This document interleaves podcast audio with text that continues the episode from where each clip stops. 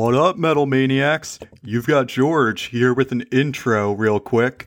I know we said we'd be on break until February, but we had an excellent conversation with a newer metal artist who we think Judas Priest fans will really love, and we just couldn't wait to share this new episode with you.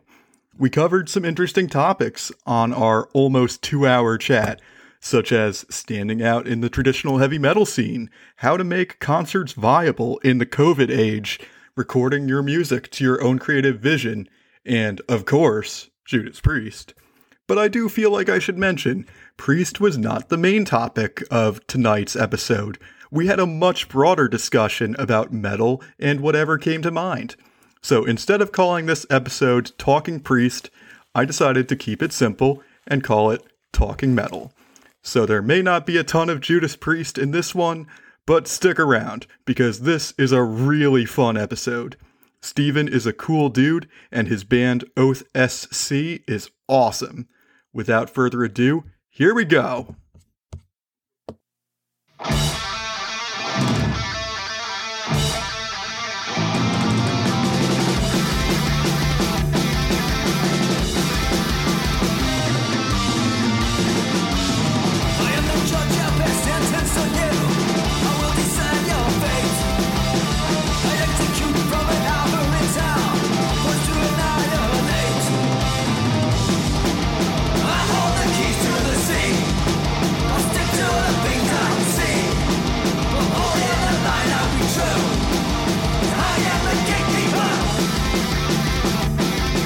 The gatekeeper. In the back, you're fine. Nah, the only thing you see in the background here is gay Jesus. Yeah, that's a beautiful gay Jesus painting up there, Thank I have to say. Thank you. My wife, my wife painted that one. Beautiful. He's really Thank- good, oh, actually. Thank you, thank you.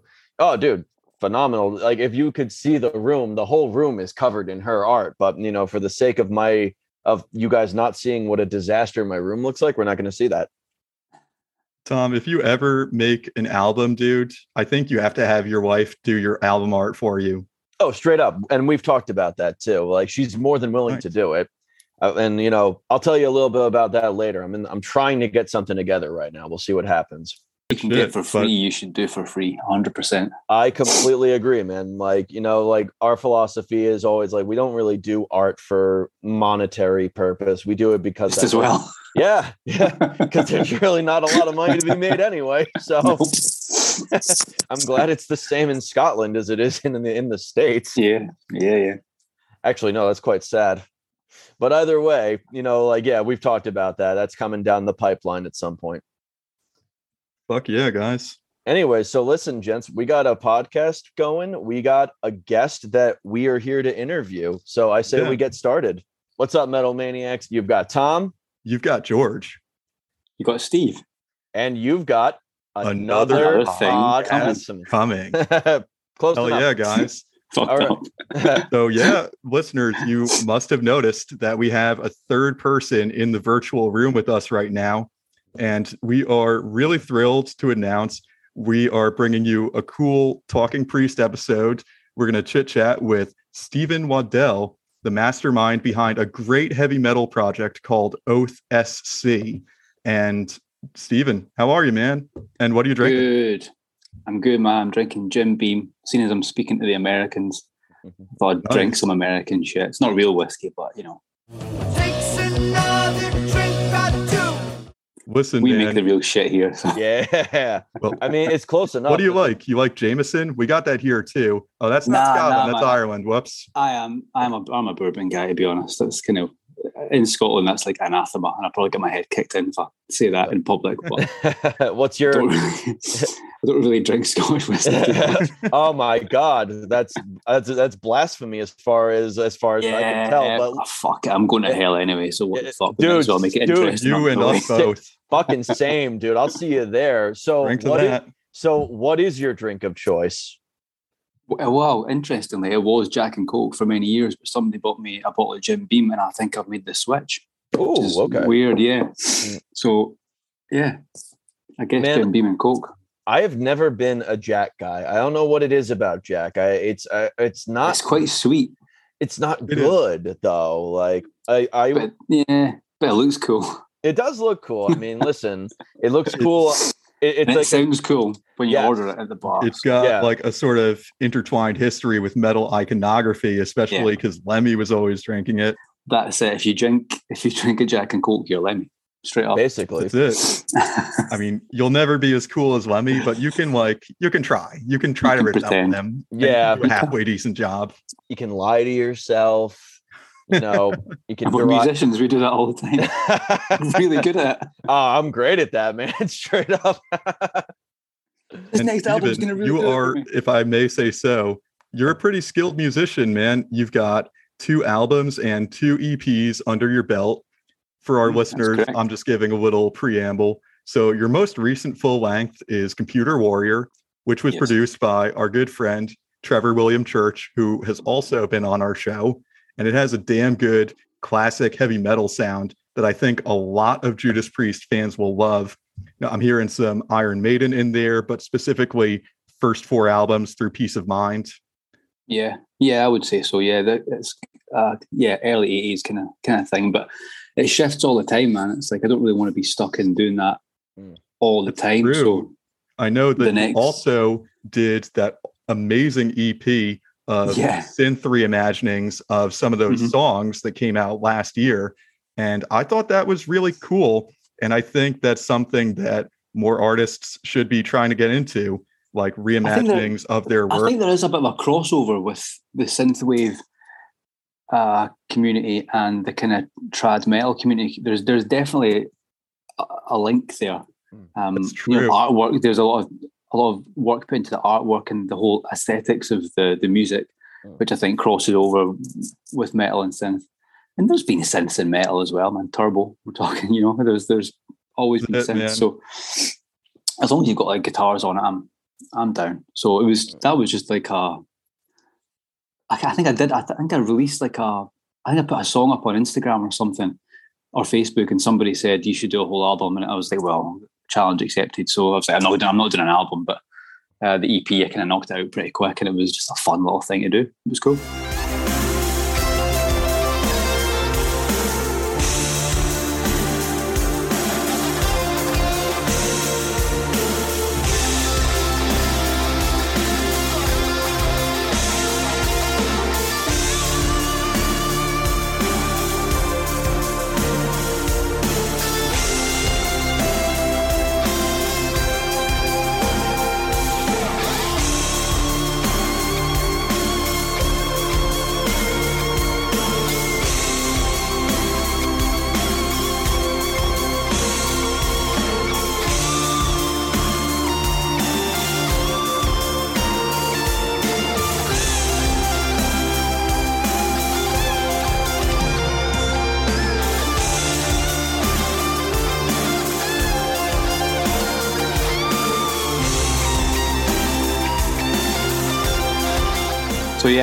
So I'm not going to be stuck in just doing one particular thing because if there's one kind of criticism I would have about the trad metal scene is that there's a million bands doing the exact same thing.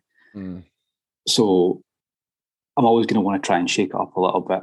Mm. Do, there's there's always going to be different influences. There's like as much as there's Iron Maiden, there's Journey as well. There's you know Magnum. There's punk. There's everything's going to get mixed in at some point. So it's not just going to be one one thing. Man, speaking of trad metal, if you want to hear something really tragic, yesterday was the first time in my life I ever listened to Diamond Head.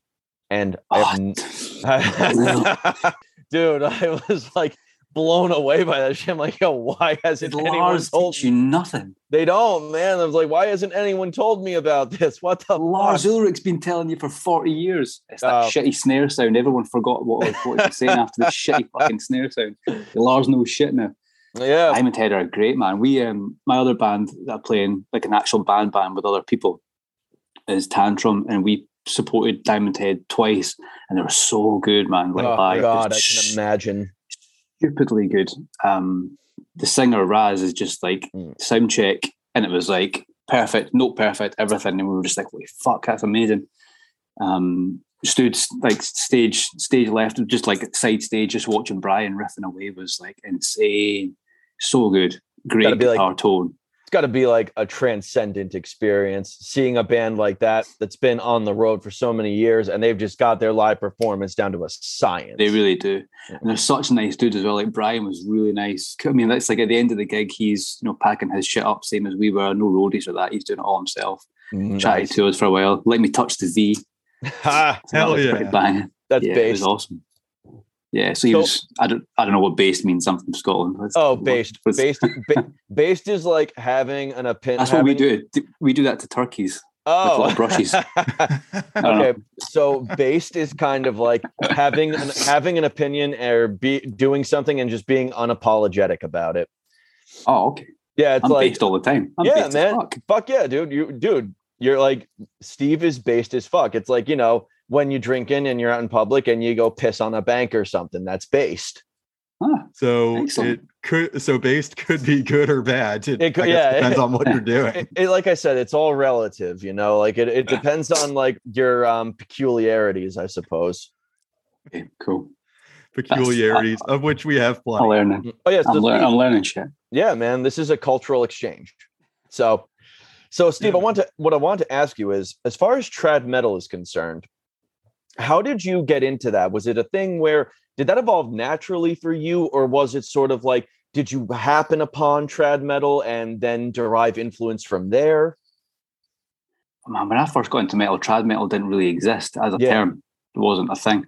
Mhm. So I guess I was into trad metal before it was trad metal. Sure. But um, first thing I can think, I, I can, first thing at time I think I heard trad metal use was like in the sort of mid 90s, would it have been? And then they were talking about like Hammerfall. Mm. Um, and like the European scene, because like over here, when I was getting into metal, metal was dead as fuck. Like it was deader than it was in the States. It was really Yeah. fucking dead. Jesus. There was I was the only kid in my school drawing, drawing Whitesnake logos on my school books. There was no one, no one else. sure. So it was. um I think I heard. I think I read it in like a, a fanzine somewhere. So that was probably the first time I heard it. But um, as, as a kid, I got into Maiden when I was maybe uh, like 13, 14, which would have came from kind of like mom and dad listening to Queen and Thin Lizzy, Leppard, like Leppard, Led Zeppelin. Too much of these. Um, Not enough. Deep Purple, not enough yet. Yeah, we'll be Listen, man, to early Deep Leppard Ze- is Deep nothing Zeppelin to be embarrassed about. Even later Yeah. Leppard, I mean, later they become a pop band, but at least it's I, good pop. I still love Leppard. I, I've, up until up until Adrenalize, usually after that, I went to shit pretty badly. But Mm. everything before that, for me, is gold. Oh yeah, like in my opinion, Hysteria is like the height of pop rock, and Yeah. it even has like a little bit of reggae and R and B in there. They did a little bit of everything, and they Definitely, sold was a bajillion copies. So they they hit on something really cool by going in that like strange direction away from metal. I think it's it's an interesting thing of doing doing a different thing within the context of another thing. If that makes sense. So like in the context of a rock band, they Sure. did all kinds of different shit. And I think that's that's when you get something original. yeah. Um, Yeah. There's a lot of bands now, particularly in the trad metal scene, that are just doing trad metal within the context of trad metal. Yeah. And then all right. you're going to get That's- is more trad metal. That's the yeah, thing. So that like brings with- me to something I wanted to ask actually. So, what do you think are sort of the keys to setting yourself apart? Like, I'll go on the YouTube page, like New Wave of Traditional Heavy Metal full albums, and you know, your album's up there. There are hundreds of albums up there. Like, how do you sort of stand apart from the pack? Man, that's hard because there's there's just so much out there. I, I don't know. For me, I think it was. I think partly with me it was the vocals because I can't sing for shit.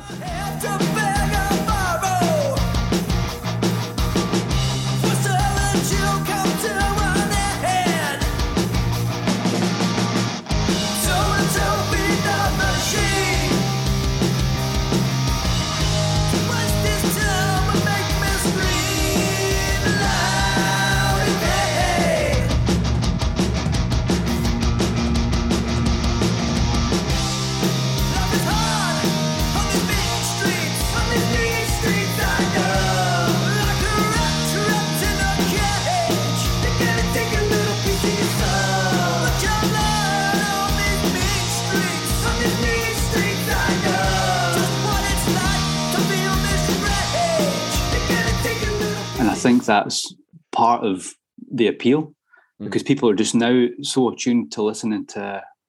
We're talking about Priest, so like Halford, Bruce Dickinson, that kind of vocal delivery. The when Can I came out, it, it turned people's heads. I think Mm. because they weren't used to really hearing that kind of a voice. Right. Um, I think you would. I would say the same thing about Haunt. You were talking about Trevor earlier on. Haunt is a very similar thing because Trevor's not got a traditional heavy metal voice. It's more of like an Ozzy kind of voice he's got.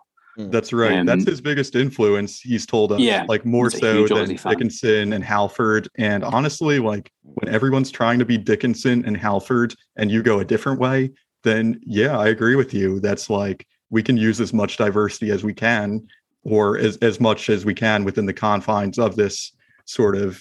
It seems like kind of a narrow style of It's music, very narrow. but only because people aren't trying enough new things. Maybe. Yeah, It's it's like I think you could. There's bands in this kind of very small scene that we're talking about that have very clearly only listened to a few different bands.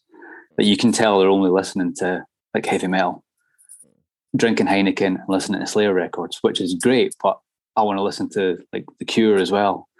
I want to listen to a fucking Duran Duran record and shit too. Hell yeah, Like- why not, man?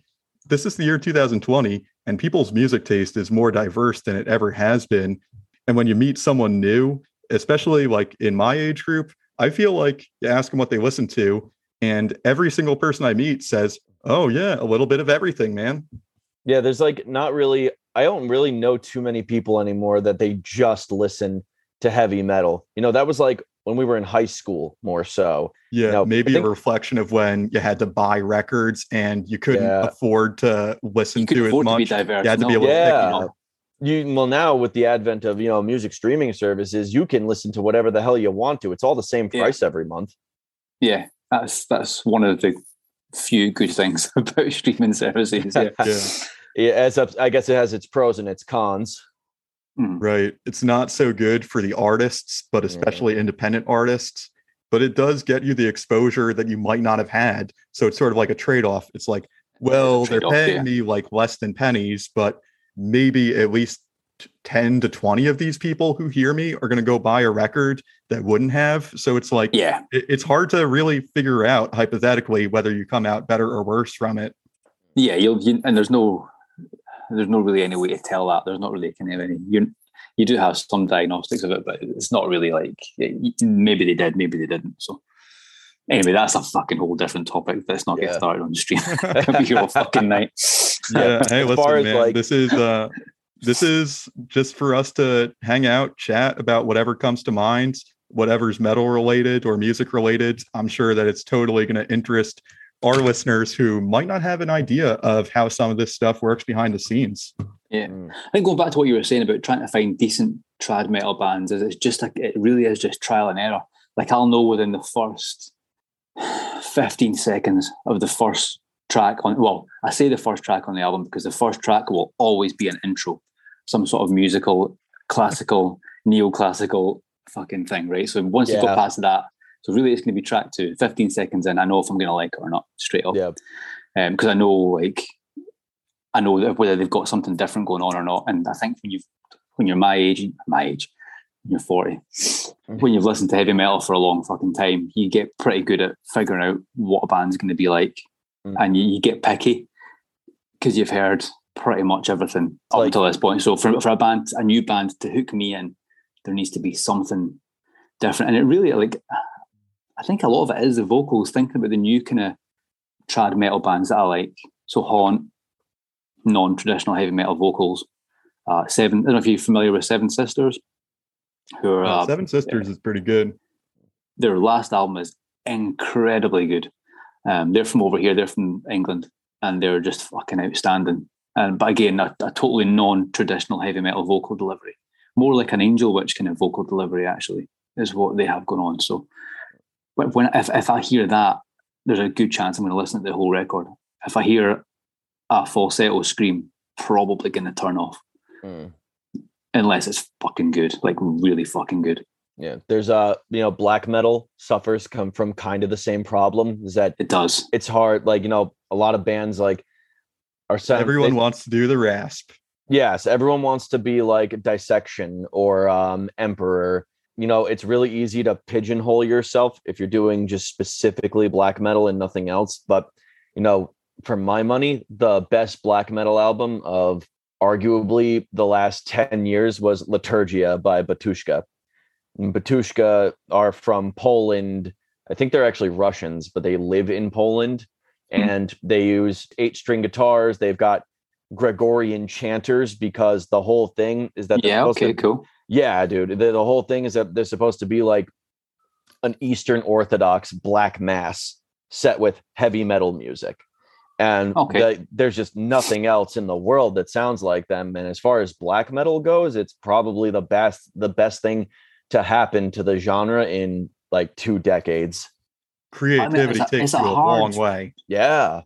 It's a hard genre to break out of and do anything different in though. I mean, like how do you get more extreme than the, the first Mayhem release? Like where do you go from that? The whole point is being as extreme as you can. Where, where can you go? So Yeah. you, I think you either you either sort of go Dimmu Borgir and bring in concertos and shit, Yeah. or you go Darkthrone Mm. and go back, which I'm a huge Darkthrone, Dark Throne fan. Oh God, dude. love Dark Throne. Darkthrone's latest releases are Oh, phenomenal. So good. Incredible. Yeah. Like I'm, I'm real more of a Darkthrone fan from when they kind of left black metal behind and went the more kind of Celtic Punk, Frost right? influenced kind of vibe. But yeah, they're just so good, and I think that's that's my my all time favorite black metal band is absolutely Darkthrone. Nice. fucking solid, dude. Solid band. Yeah, great for, voice. for my money, my favorite black metal band, anyone who knows me will tell you Dissection. Hmm. It's Yeah. true. That's it. I That's think been I- my favorite for almost as long as I've known you, bro. Holy shit. I mean, probably for like at least the last like six or seven years. So Solid. yeah. But it's it's I, again, I think black metal's a a genre that's very similar to like the the new wave of traditional heavy metal, where there's just so much of it.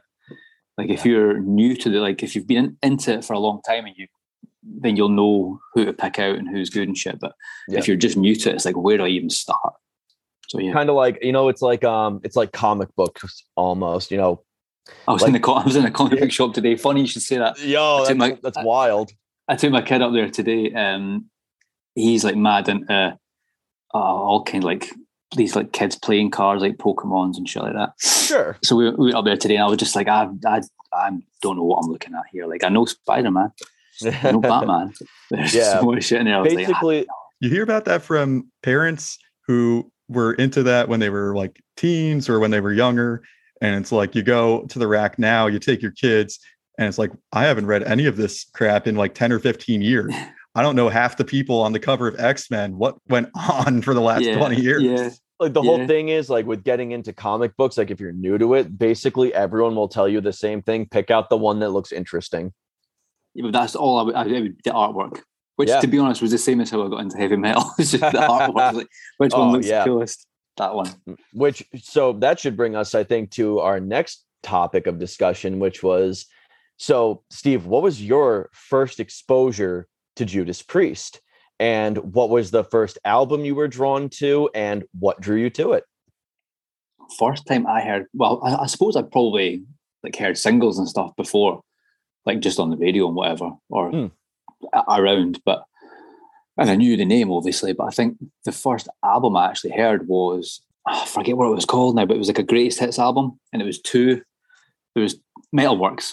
okay It was like a compilation album called Metalworks, and I had that because I don't know if it's the same in the states, but in the UK, in libraries in the UK, you could go and ha- like borrow albums. yeah we have that Um, Yep, so yeah, so you would borrow you would borrow a tape or a CD or whatever and copy it, send it back, and you'd have the album. So I had Metalworks on one side and I had Pyromania, Def Leppard on the other side, oh cool uh, and just wore those guys out. So that was my first introduction to Priest, and I played that like fuck, man. I played it like crazy because, like we were touching on earlier on, back in the day, there was no money around to just be buying whole discographies of bands. yeah So if you were like greatest hits albums, were that's where you went first, yeah and then you it's a good decided, place to start too, yeah, especially that with was a the band like one. Priest. They've done with like just such a huge to- discography. Yeah, and they've all those albums, they sound pretty different and you can kind of get a sense of where you want to venture next. It's like, oh, this stuff that's on Ram It Down, uh, maybe it's not for me. Maybe I want Yeah. to check out British Steel. Yeah, because what if you just go to Turbo first? And you go, Ah. nah, fuck this. like if you I like start with if you start with demolition, you're not gonna have a very No. good first impression. No, you're you're you're pretty much done. You're never going to find um, sin after sin because you, Ah. you've been put off straight away. Yeah, and that So- is that's a fucking tragedy, man. Like not listening to Sin After Sin.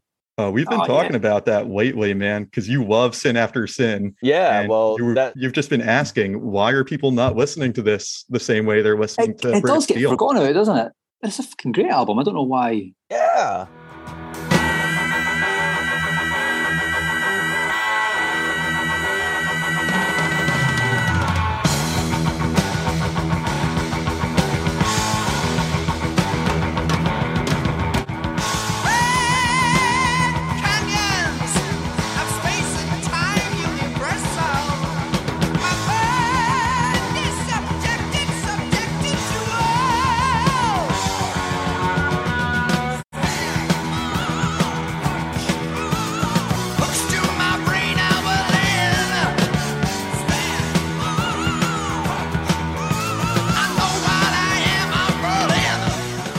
Don't, I don't really understand why that would be. this is like one of the mysteries of this podcast for me is uncovering why that album gets overlooked so much when for me it's arguably one of their best albums it's my my in my top three favorite priest albums like in no particular order are sin after sin screaming for vengeance and painkiller Yeah.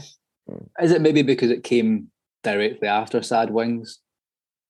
I don't know. It's weird when you look at the. I'm just looking at the track listing just now, and it's like a fucking sinner on it.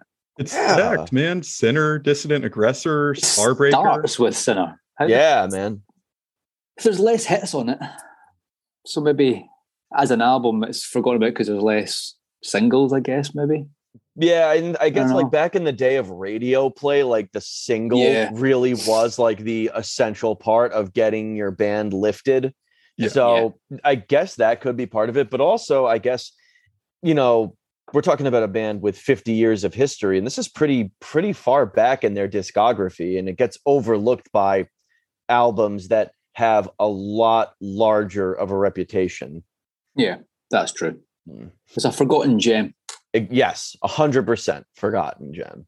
Band really broke out in the 80s and they were playing You've Got Another Thing Coming, Heading Out to the Highway, Turbo Lover, and that 70s material.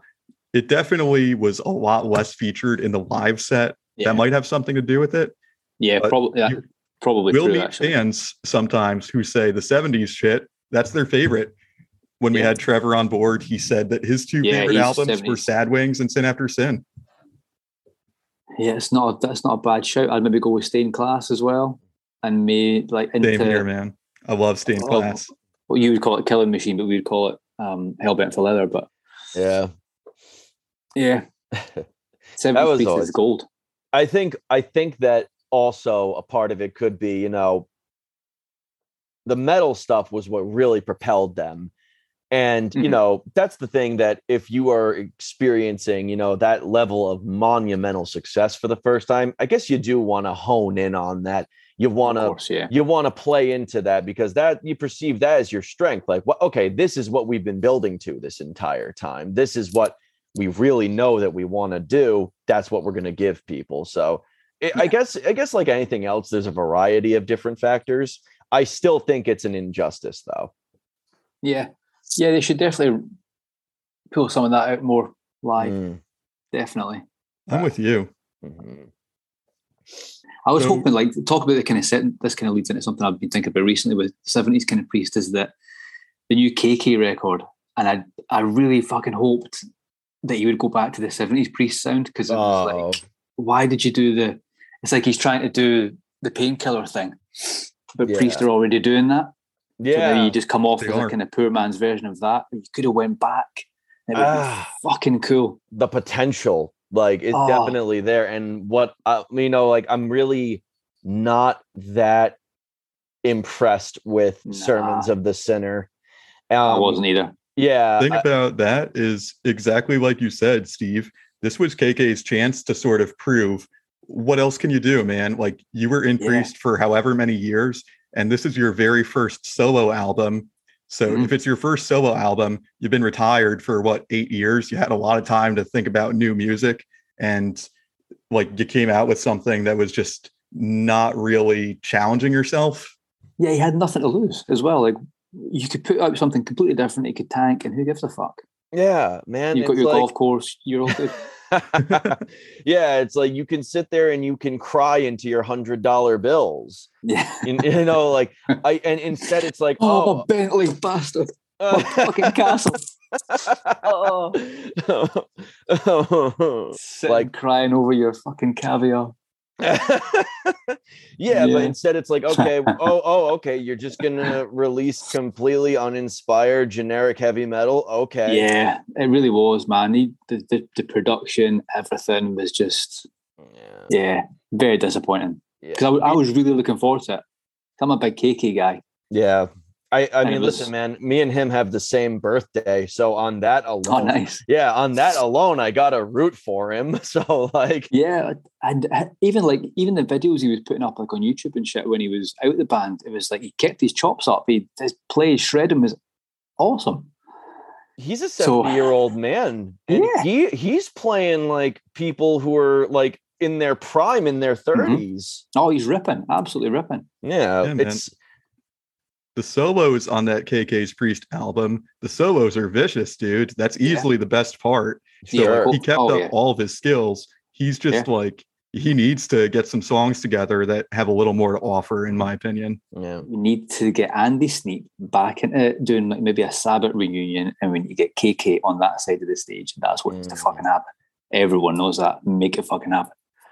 like having that- uh, that KK would be back in. Priest. You need KK, KK where Andy Sneap is, Mm. and Richie on the other side. Imagine that'd be fucking ripping. That'd be cool Honestly, that would be pretty, that would be lit. You know, I'm not never gonna I- I- happen. but it would not gonna happen. No. ever. That's like But- a divorce that has been finalized, and Priest Yeah. is with their second second marriage with Richie, and Yeah. that's it, man.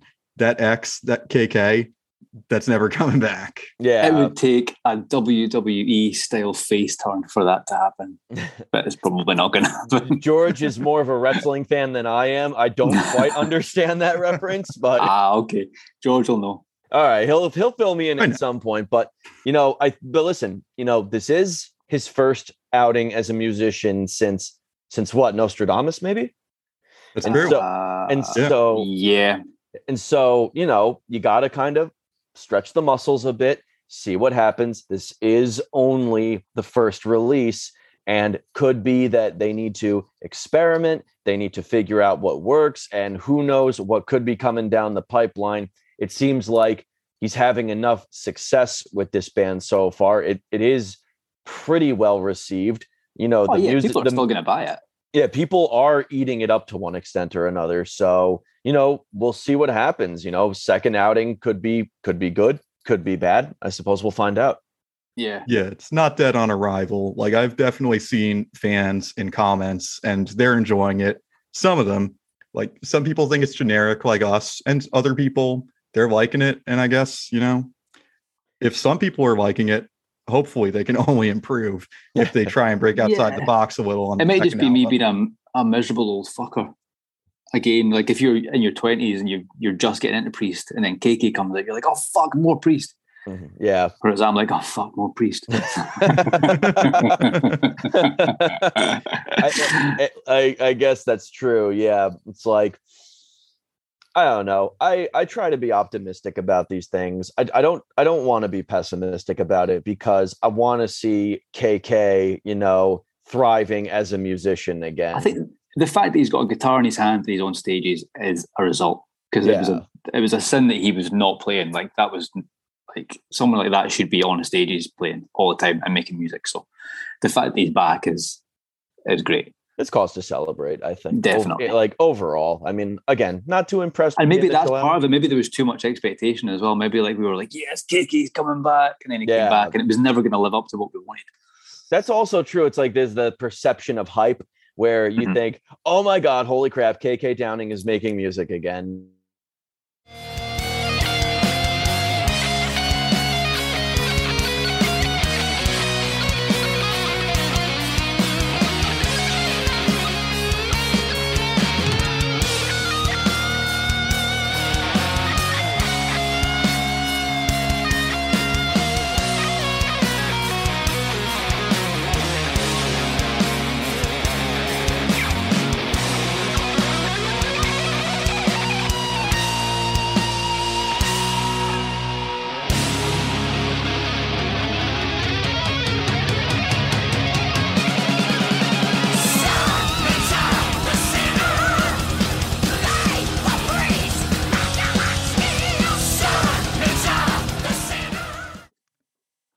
My internet connection is going Hey! haywire. All right, there he is. All right, we lost you for a minute there, man.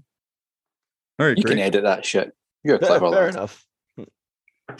Damn, George, you hear that? You're cle- you're you're a clever lad. I love that. Yeah, well, I'm happy that I'm able to convince people that's the case. it's like we said when when we were talking with Uncle Steve. I'm glad we've been able to deceive people into thinking we're smart. Right? I was listening Ah. to his podcast and he mentions us all the time. And he was talking to his co host and she said, Oh, I listened to the Metal Gods podcast. These two dudes seem like they'd be fun to hang oh out my with. god! And in my head, I'm thinking, I'm really glad we've been able to give off that impression. Wait until you meet us, you might change your mind. But you What were you saying, Steve? I was saying it's so much better than doing interviews. You know, this, this No, isn't an interview, but when you have like the question and then the, que- the answer and then the question, and you got to think, and you you know you don't fucking know what you're going to say next. And this is just a nice flow. I always prefer to listen to like a podcast with someone as opposed to an interview 100%. someone. So we do try difference. to keep things light. We try to keep it like it's just a conversation. You know, we're not, we're not we're not interviewers Yeah. by any means. We're we're more like just we're just dudes with questions more than anything. You always get more out of whoever you're talking to than you would in an interview anyway, because it's looser and everyone's just Straight up. hanging. man. So Act- You're right about that, man. Ah, shit! I need another beer, dude. What, you didn't Did come you- prepared with like a whole I I do, bro? but it's in my kitchen. you just showed on his wife to bring him. Yeah, but she's playing Skyrim right now. I don't want to interrupt that. In Scotland, we get all fucking Fine, let, it- let it never be said. I'm not gonna be. I'm not gonna be upstaged by a Scot. I'm going. I'll be right back. I'm gonna grab something. I'll, I'll see you guys in a bit. Yeah, man, get that beer. Get that beer. good pressure. A quick question. You've been on podcasts before, right? Uh, have I been on a podcast? Yeah.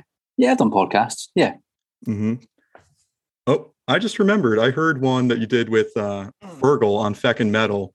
Yeah. Fergal's a Fergal's cool good, dude, man. man. I talked to him. Yeah, lot. that was a yeah, he did he did Trevor as well, actually. Um yeah, Fergal's cool. He's a good he's a good Oh. guy, he's an oath fan. I just Yeah, posted sorry, him a what did I t-shirt. miss? What did I He's a good lad. Oh, we, were just filling shooting in the for you. shit. We were just waiting for you Oh, to come okay. Well, here I am. Yeah, I was telling Steve uh, that we met in high Hmm. school, and then we had just happened to bring up that Steve was on another podcast I heard a year ago with our buddy Fergal. Oh no shit! Feckin' Metal. that was a ye- that was Holy a year crap! ago. Can you imagine that? Isn't that a weird thing to, to to consider? It's like, wow, that was just one year ago, and it feels like a decade. Yeah, Ah, dude, that feels Every like- year in the pandemic era feels like five. See, that was, for me, like last year, it's it's it's it's strange, I guess, because this time last year, me and my wife were sick with COVID, and you know, last month that felt like a decade ago, and now it feels like it was a week ago. That's such a strange sort of phenomenon. Yeah, we're we're all living on Yeah, timelines just now. no, Nothing man, makes I, I'm, sense. I've, I've given up trying to make sense of it. Totally. We're just going with the flow in Yeah, life, man. just kind of like we're going with the flow Yeah. today. Just wing it. There's no, no script man anymore. very much like i did want to get your take though like um if you like um about the 50 heavy metal years tour that they've been doing like for me we talk about this a lot is that i love done it yet. in the pro they're in the process they had to stop because of um richie's ah, dude, I had fucking tickets for the Ozzy tour that they were supposed to do over here, and my my youngest son wasn't born yet. He's now. Oh my. God. Wow. I can I can just just specifically remember the night like the night my missus phoned and said we're having a we're having a baby. Aw. She said there's going to be three of us going to Ozzy. and Priest. Aw. I was like, who the fuck did you invite? She's like, no, dumbass. yeah, man. Uh, so that, and good he's he's he's going to be three in May, so that's how Wow, long ago that was. So I've fucking given up on that happening. I, we, there must be contractual shit because we were always hoping that Priest would break away from it and just do their own tour. That's what I'm never hoping. happened. Because honestly, Yes. like Priest probably is more ready to tour than Ozzy at this point. Ozzy's that tour is not happening, man. There's no way Ozzy's going to that go. was Ain't happening. I mean, like, listen, man. y- y- We like to think of people like Ozzy as sort of like invincible figures. They're just gonna keep going. But listen, man, even even that guy's Yeah. gonna hit a point where it's like, dude, I can't do this anymore. Yeah, the rock and roll lifestyle catches up with everyone Yeah. eventually. Even Lemmy and he, and he doesn't at some owe point. anybody anything, man. He's put his time and he owes no Oh, anything. dude. So Of course. if he bows yeah, out, the Prince of all good. Darkness, like he, like, dude, that guy has done so much in his life. It's like, you, dude, you can retire now. Like, wh- like, like, Totally. we're not gonna be mad about it. Yeah, Of course not.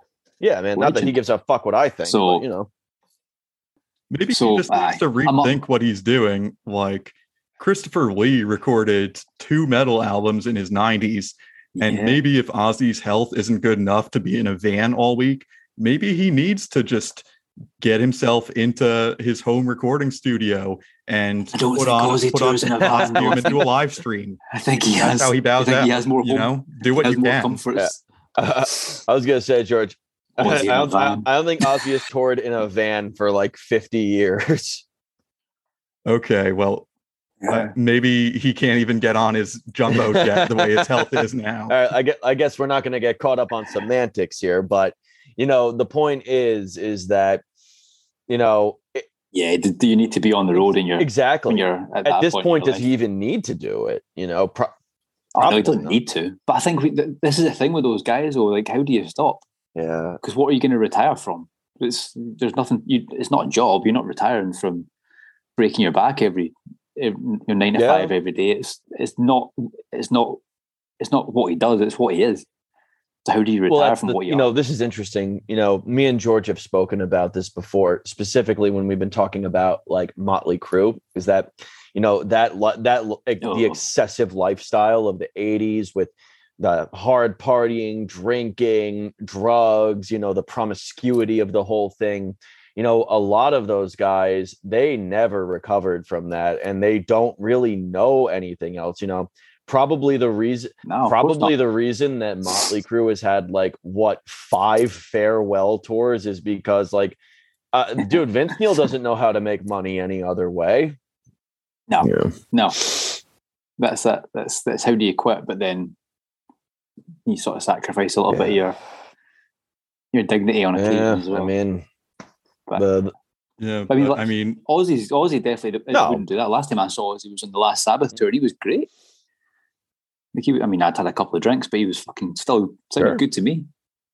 But yeah, never go Anyway. out on a low note if you can avoid Yeah. it, man. I mean I, And listen, I mean, I know that Oath is mostly a one man project, but I'm sure you've been on stage with your other band, Tantrum.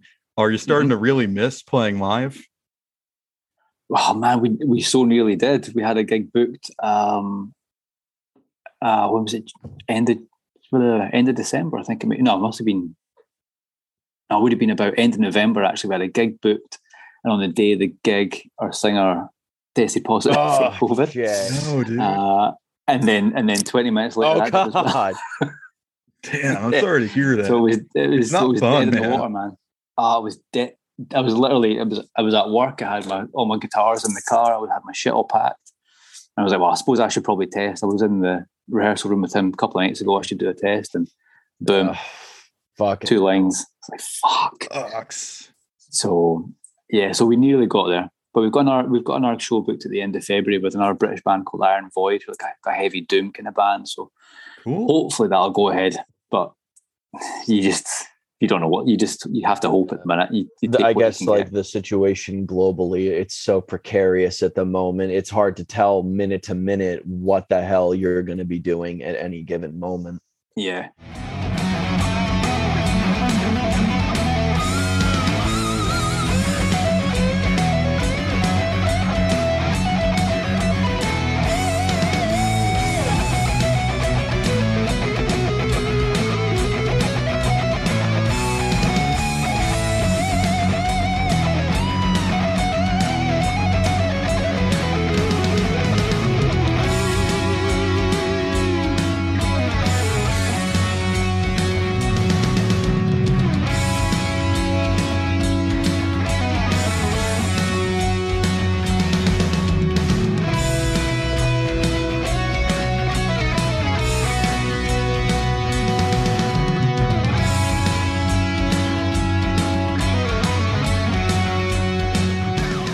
Yeah, I think when you, know, you buy a ticket for a gig now, you're just like, okay, I've, I've got the ticket. Whenever it happens, it happens. But I'm not making any plans. yeah. Yeah, So we're all we're- trying to learn how to hopefully sort of we'll be- live in this world that we're in right now. Because, I mean, if you are sitting at home as a band waiting for the situation to change, you're going to be waiting a long time. So now, as a Yeah. musician, it, it's Make sort of the time to get creative and figure out, okay, what can I do in this environment? Yes, exactly. Which is where like Oath kind of thrives a little bit because it's just me. So um, we don't exactly have high production values. So Yo, I'm- need it. I can just pretty much do it, in- do it in my house. So Yeah, it's all good. and- So it's it's really cool the sort of creative aspects that bands are coming up with as a way to sort of Mhm. showcase their music. And as an anecdote, I listened to a ska punk band, pop punk band called Less Than Jake. They're one of my Oh, yeah. favorites. And they did uh, two live stream concerts. You know, it was an empty room, but the camera was just focused on the stage the whole time. And in between songs in the set, they also did these little skits and commercials and fake talk show segments because they're a funny band with they have a good Those sense of guys have not mentally progressed past 20 years old. no, they haven't. But yeah, Why you, know, they? you sort of get the chance to you you play your music for people and you try and make it unique. You try and make it Mm. you. You know, it, it's 2022. Anyone can record a video on their smartphone, and you know we're in this age where it's like almost sort of you take a risk walking out your front door and it you take a risk going to a crowded place and you have to do the best job you can in the environment that we're in. I think I think bands that are not tech savvy right now are the ones that are Yeah. fucked. I mean, Probably. Like you need to be social media aware Didn't- right now. Otherwise you're up shit. the beginning of the pandemic, um, Bad Religion did a um, live stream uh, concert, which was also kind of like sort of a documentary where they went through the whole history of the band and they played they'd play yeah Oh, that was cool. really cool i forgot about that up until just now Yeah, that was good. I love Bad Yeah. Religion. They're probably my favorite punk band. And like you said, they were doing the little interview snippets and documentary pieces in between songs. And it was uh four sets, like 80s, 90s, 2000s, 2010s. So they were really going through like history there. And that's the sort of thing where if once they're retired and they're done, they could release that and people would have like sort of the summary of their career. Yeah, I've I've seen a few kind of live stream things that were done just with no crowd and like the sound's great because you can really you can really spend the time on getting the sound right and there's no kind of crowd interaction so you're just listening to the band and they're great. It doesn't substitute for being there, but it's a di- it's a different thing. You can't compare it.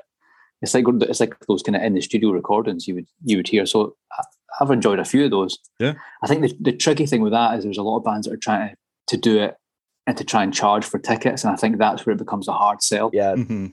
is it will people buy a ticket to watch something on their on their Yeah, phone or that- on their smart TV? Like that's that's where it gets a bit. You have to have a really hardcore. yeah, that's fan kind, that's that. kind of Right. gross as a business practice honestly I think it's a hard I don't know, sell. man. I think you know a a band's got to make.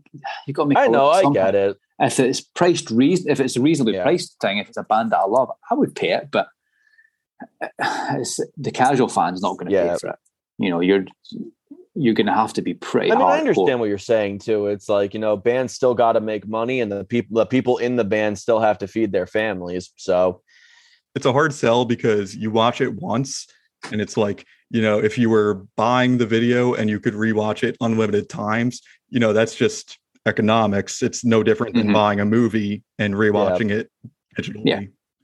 but uh yeah i get what you're saying like the fact that you're paying and you're not actually there there's pros and Mhm. cons to that too like I remember watching one of the one live stream or another, and I was on the couch with my wife, and she was sick. She had a cold. She wasn't feeling well. And in my head, I was thinking, if this was a physical concert and we had to go out and be standing in GA, general admission, and we were just in the pit, like she wouldn't be able to do that.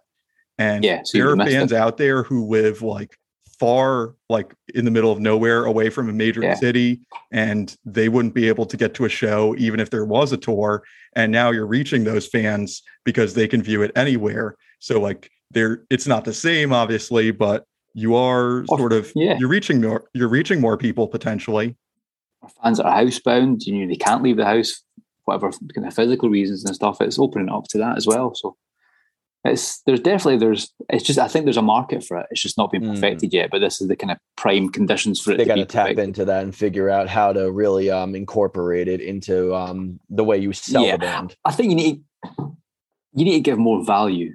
Like you were saying about the bad religion thing, like that's something I think you could definitely charge for if you're getting a whole documentary Yeah. and little snippets in here. You're not just getting a live show; you're getting extra Yeah. bits and pieces. Then, yep but I agree. Yeah, it's, it's a whole thing that needs to be hashed out. I guess. and we'll see where that goes in the future but it will be interesting to see that as you know you know presumably i mean i don't at this point i really don't foresee things with the pandemic getting much better you know at least not for the foreseeable future i think we're going to be stuck with this thing for a while longer and yeah really um and so you know seeing the way that live streaming becomes a more integral part of a band's performance how you might have your general admission audience and then you've got your audience at home that's like watching the live stream Mhm. it could be interesting to see where that goes you know it was like what george was saying before is that you kind of like you broaden the audience and you, the amount of people that are watching what you're doing Yeah, Right. Because you're going to get there's there's people that are just going to go to the gig anyway. Yeah. Like they're not going to if there's an option there, they're not going to take the option of watching it on TV. They're going to go. It's just going to be the other people that would maybe be on the fence. They'd be like, well, kind of want to go, but don't really want to go enough to get in the car and go. But I'll drop twenty dollars or whatever on the on the live Sure. stream. Then yeah, it's more doable for musicians in some sense because the bands that are Logistically, fuck out yeah. there right now playing shows, they're playing shows in their hometown or their home state, and they're not Mhm. on the road traveling over borders because A, the whole border security thing with COVID, that's a nightmare to navigate.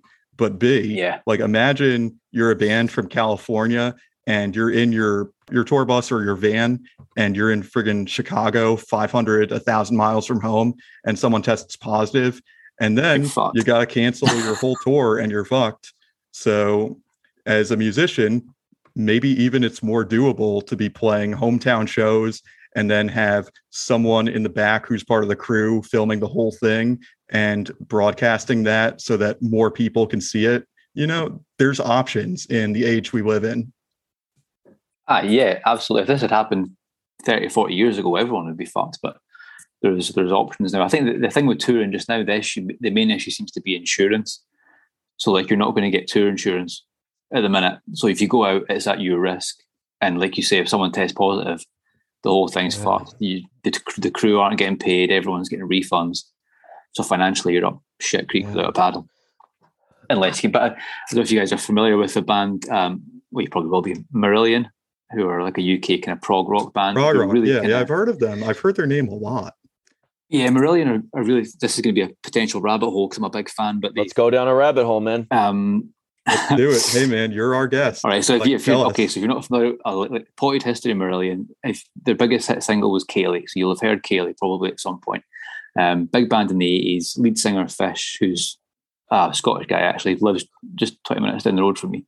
He quit in the kind of late eighties, early nineties. Both split their own way. Marillion got a new singer, but they were really instrumental in that, like one of the first bands to really use the internet properly and interact with their fans on the internet. And what they actually did recently, they'd just completed a tour. I think it was just a UK tour, might have been Europe, but they actually got the, their fans to crowdfund the insurance. oh shit so okay up front, they yeah. So they they were, they were like, we, we can tour, but if we tour, there's no insurance. If if something happens, someone gets the vid, we're fucked. So crowdfund the insurance. If everything's fine, you get the money back. Genius. seriously Smart. So it's like it's it's things like that that bands need to think. Other than just thinking with their guitars, they need to Yeah. think really like how how can we get around this and make it work? And that's again, you, you need a super committed fan base to go for that. But they did. they have that. So there's Yeah, like, but you also Yeah. have to be tech savvy, like you said before. You know, you Yeah. know, the it's the bands that know how to tap into the internet and social media and to really reach out and grab an audience those are the ones that are gonna that you know they have been doing better throughout this whole pandemic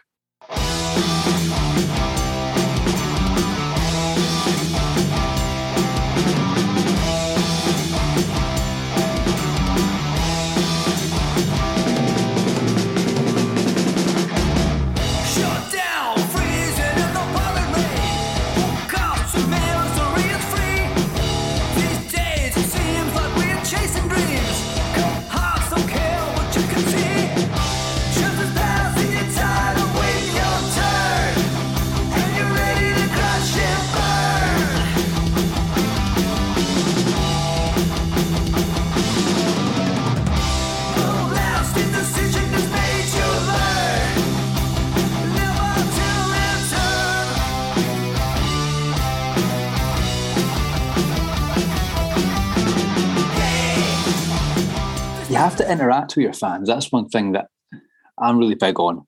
Is that you know if someone puts a comment on your Instagram page, fucking reply, Yeah. man. Like, like it doesn't take long to do, especially if you're in the, the kind of smaller end of the spectrum. You if you run your own social Yeah. media, people are taking the time to speak to you. Speak fucking back, man. It's just polite. I hate looking at bands' Instagram feeds and you see so many comments and there's not one single reply. It's like, well, why would I comment on it and put your your interaction rate up when you're not going to fucking respond and I'm going to look like a dick anyway? So joel You build a You need- relationship with the fans, and I've probably Yeah. said this before, but what's good for fans is also good for business because Mhm. the better you can develop a positive relationship with your fans and the metal community, the more they're going to like you, the more they're going to support you. And of course. I personally, I personally enjoy a band more when I also like the band members as people. And that's why I find myself, I continue listening to Oath and Haunt and Night Demon because those bands, they're very approachable on social media and they're always nice. And I just like talking to them. And that sort of positive interactions, it also feeds into my opinion of the music. It's like, man, these guys are cool. I want to listen to them more.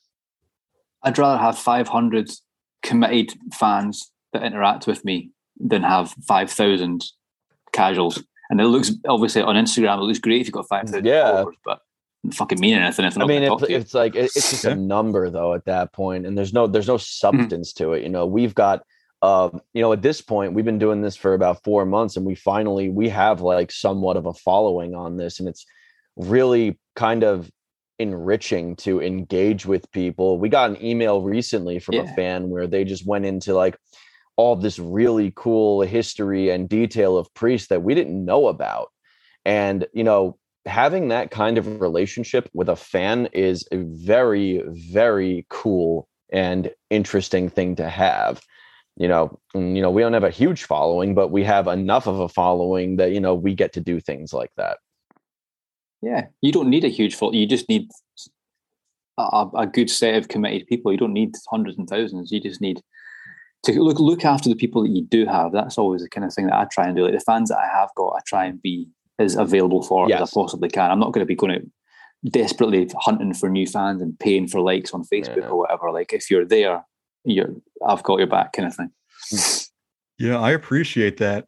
So I think that's a great segue into, and we normally start with this, but usually I like to ask uh, our guest to sort of tell a little about their music. And we normally start with that, but hey, better late than never. So Yeah, we tell us got- about, oh, we got tell us about lot of it. Tantrum. Uh, tantrum or oath? Well, I. I'm definitely more a fan of Oath. I don't really know much about Tantrum, but I guess right, well, it- it's your show. So just tell us about your music, Kinda- man. Whatever you want to kind of highlight. leads in. So, uh, well, we'll go. Well, Oath kind of was born really when we were making the the first Tantrum album, and I'd kind of just finished all my stuff, like finished my guitar stuff, and I was kind of just like, well, waiting for the other guys to do shit, and I just started just dicking about with some riffs, which didn't really fit Tantrum quite. So it kind of just grew into the first Oath EP, uh, Legion, and it was more like a I'd set myself a challenge, kind of like it was like right. So what can you achieve with what you've got? So it was like you you've not got a studio, You've not got any other musicians. You've got you. You've got your guitar. You've got an amp, and that's it. So uh, how are you going to get something out of it? So basically, it was just GarageBand app downloaded onto my phone, and that was it. A, a, a little uh, like a direct cable that plugged into the bottom of my phone into my guitar. Uh, sorry, through my amp Yeah. into my guitar. All done on my phone, all done on GarageBand, sang directly into the phone, no microphone, nothing, just straight Wow, into the very phone. D- very cool. Um, DIY. So yeah, the the whole EP was done for zero money. like literally That's really zero cool. money. Um, I think part of that was the, the appeal of it as well. Was like this is like as DIY as you can get. Like there's no, there's literally no cost. This is, uh, and I kind of wanted to maybe inspire people a little bit as well. I don't know if that sounds a bit grandiose, but like don't be because there's so many people that are in the music industry and just bands as well who are like, oh, we, you can't fucking record with that guitar. You need this amp. Is that your pedal board? You can't fucking play with those pedals. They're, they're cheap pedals. You need a studio. You need a producer. You don't fucking need any of that shit. You need you need whatever you've got because none of that shit matters if you have shit songs. That's a good And that's point. literally all that matters is good songs. I can give a fuck about any of the rest of it. Yeah, that just have to have an idea. How you execute it is irrelevant. yeah, that's really cool, Stephen. And that leads me to something I've been thinking about ever since we talked to Trevor, but it applies here as well because you're also a multi-instrumentalist and a vocalist and you are able to play everything and do a whole album yourself. So Trevor, obviously, he does the same thing in Haunt. And something he said on our show was that I have this creative vision, I have the songs, and I do it all myself because these songs are a fully formed vision. Yeah. And he says, it sounds conceited, but it's not. And I agree with him because let's be honest, if you had the skill to play every instrument as a musician and you could sing and you could do a whole album by yourself, maybe you would. Like you look at the early Iron Maiden albums where every song is written by Steve Harris and you get a sense, Yeah. well, he played the bass. If Steve Harris knew how to play everything, would he just write and play every single instrument?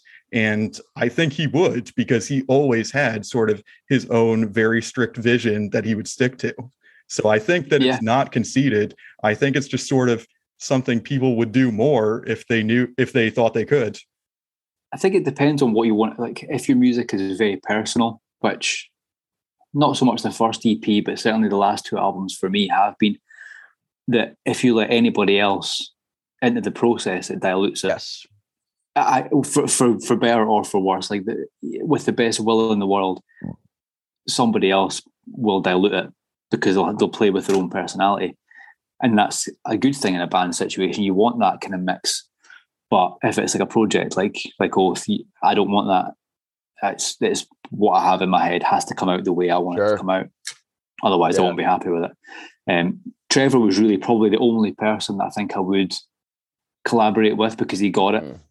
Because he does the same thing. So he fully understood that it was like he was he was playing drums and he was producing and he he definitely gave me a few suggestions with like in terms of editing the songs. And that's useful to have as somebody else to be able to say you're fucking dicking about a bit too too long with that solo, like you're being a dick.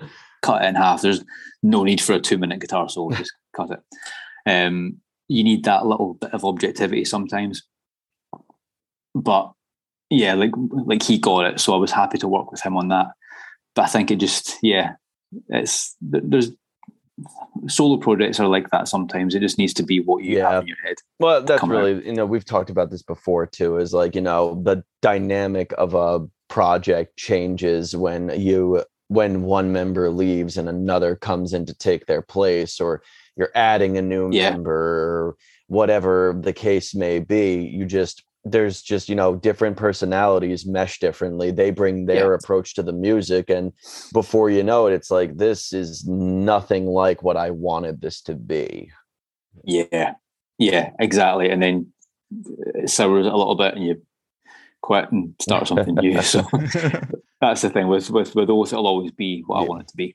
And it means I can do whatever the fuck I want with it as well. Like you know, if I want to make a the next record, wants this next record is going to be a doom album or a speed metal album or whatever, I can do whatever the Yeah. fuck I want.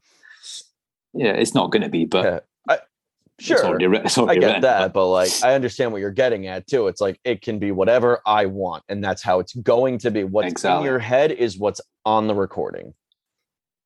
Yeah, exactly. There's no influence from anybody else. It's just You know, there's um really interesting story kind of with um Creedence Clearwater Revival. You know, because Mhm. their last album, Mardi Gras, was a like unmitigated disaster. You know, big pa- I didn't know Oh, that. Tell yeah. me more. Yeah, that's interesting, so dude. John Fogerty. Oh my God, what's up, cat? I knew I heard a cat in the background. oh my! Oh, Oh, he's a little fuck. He's a little But the- fucker. What's her name? Is, is Oh my Beetlejuice- god! Beetlejuice. that's I aw- love it with the black and Yeah. white. Oh, he's cute. Great name, dude. Like my my Pomeranian is um Beelzebub. Yeah, he yeah he was he was in here before. He's outside with mom right now. But So that's Beetlejuice. We got uh oh, up dude, somewhere. so cool. Nice. he's you can't really see him. He's oh there he is. Yeah, There he is. Little ass there. yeah, I got I got my Pomeranian and my fucking bird outside. The bird, yeah, the bird's Oh, name nice. is Obi.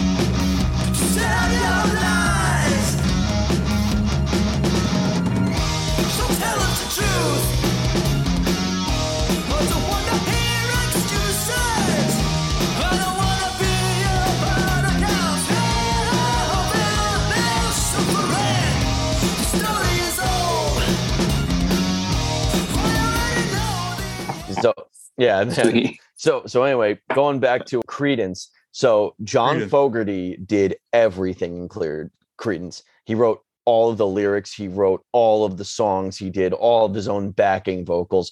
You know, he did everything.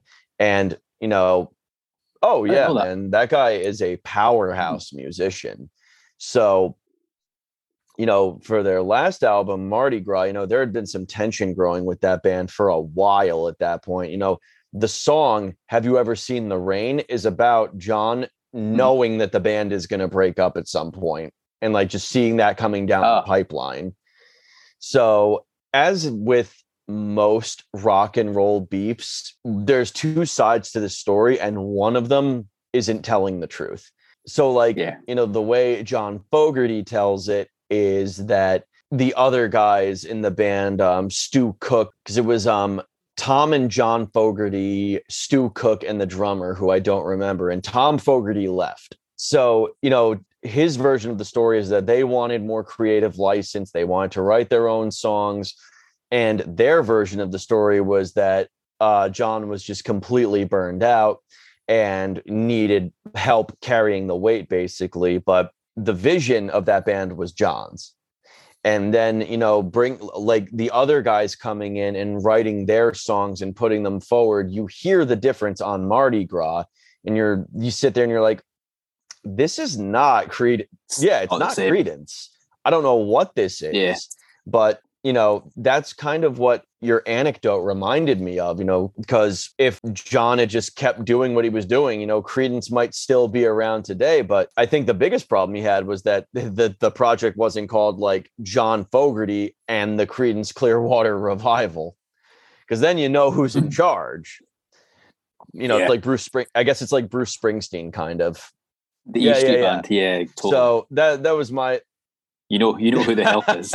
exactly a hundred percent so you know it, it, And some of the guys in Bruce Springsteen's band are incredibly talented in their Oh, own yeah, right. man. Probably good Oh, enough yeah. to have their own. those project, guys are like some of the but he's yeah, the guy th- nonetheless. those guys are like some of the best working musicians you'll ever find Yeah, Totally. and they get paid. oh like yeah it, I'm and, sure. and you know deservedly so those guys work their asses off i'm sure But yeah, sorry to interrupt. no no that was it that was the end of the story so you're good Mhm.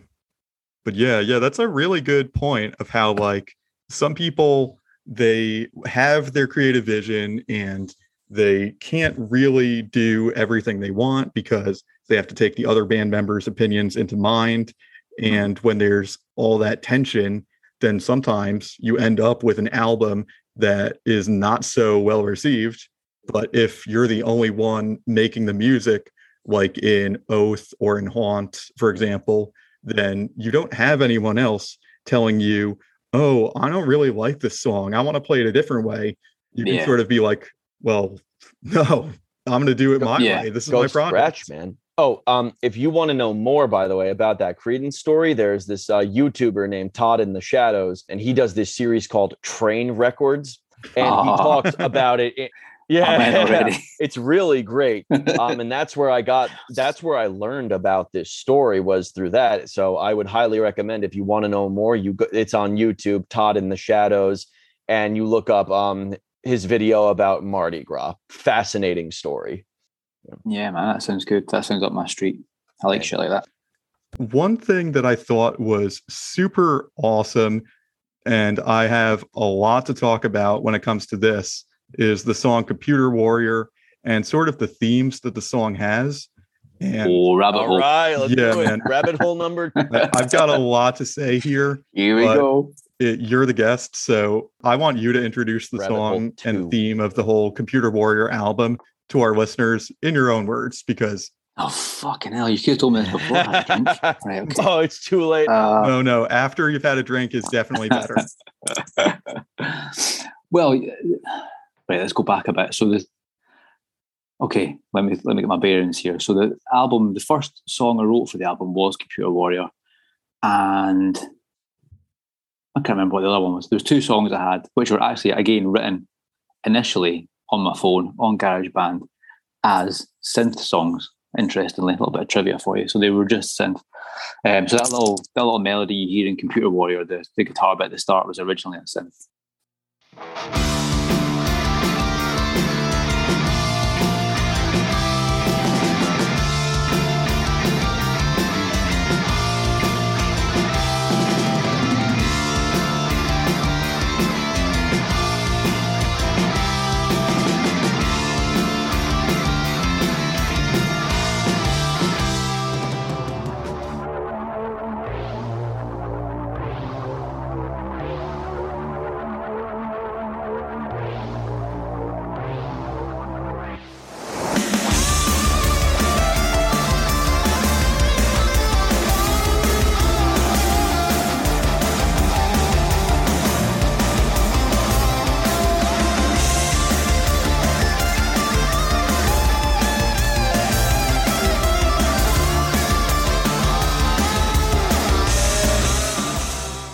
So I had the music first, and then lyrically, it was just about kind of.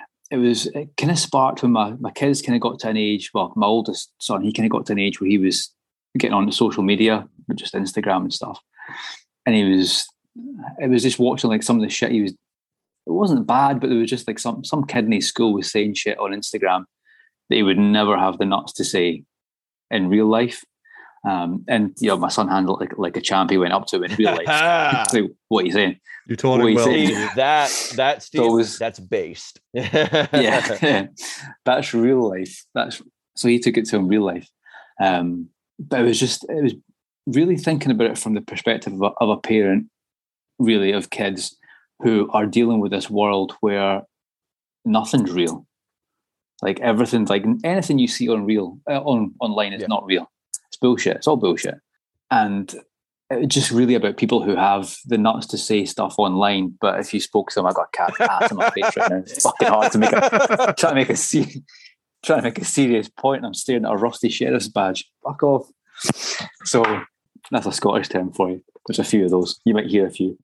Um, and yeah, kids are growing up in this, this this world where everything's happening online and people are saying shit. And God, you look at the comment section, like like you want to know what Computer Warrior is about. Just look at the comment section on any any Oh, social media fuck. and you'll, you'll that's what it's about because there's so many bell ends on there, man. It's like fucking just why is this there's just negativity? It's like all the negative thoughts you have, it's okay to spew them out Mm.